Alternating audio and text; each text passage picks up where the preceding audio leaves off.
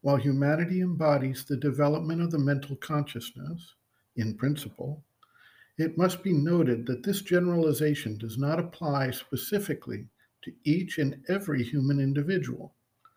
Just as the field of statistics does not predict any single event, and the observational experiments of quantum mechanics do not predict the movement of a specific photon through an aperture. Yet, in both cases, statistical or real world distributions are able to be predicted. So, also, the mental development does not imply that every person is in the same place in evolutionary terms, while we can conclude that the evolution of mind occurs in human beings. This leads to some amount of confusion in terms of individual growth and development.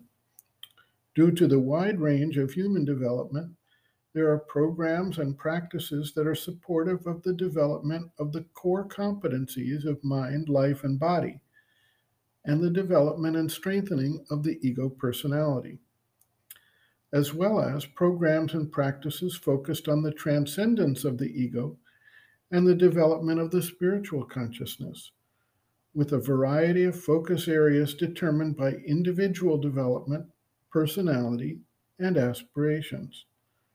The first group is identified by Dr. Dalal as focused on personal growth, the second, on inner growth. In today's society, these two directions are often lumped together under some kind of personal growth rubric. It is thus easy to become disoriented when trying to figure out how to move forward in one's own life. One size fits all definitely does not work. So each individual needs to understand the source and direction of his own aspiration and the initial starting point from which the growth needs to occur. Those who need to develop the basic skills of body, life, and mind, and the interaction with society, will likely find it best to focus on the personal growth side of things. Those who have already developed a strong personality and who feel that the fulfillment offered by the world is simply not enough to satisfy their deeper seeking, will likely turn to inner growth practices.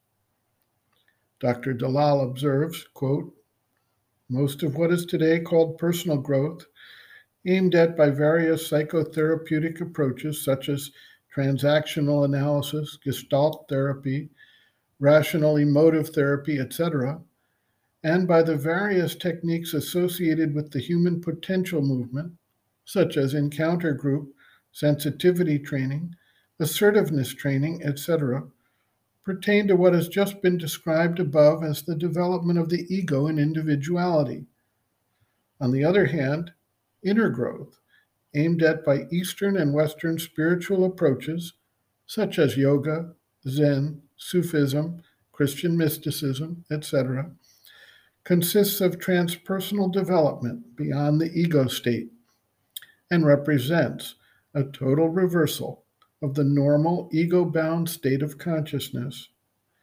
It is therefore imperative to distinguish between personal growth and inner growth. End quote.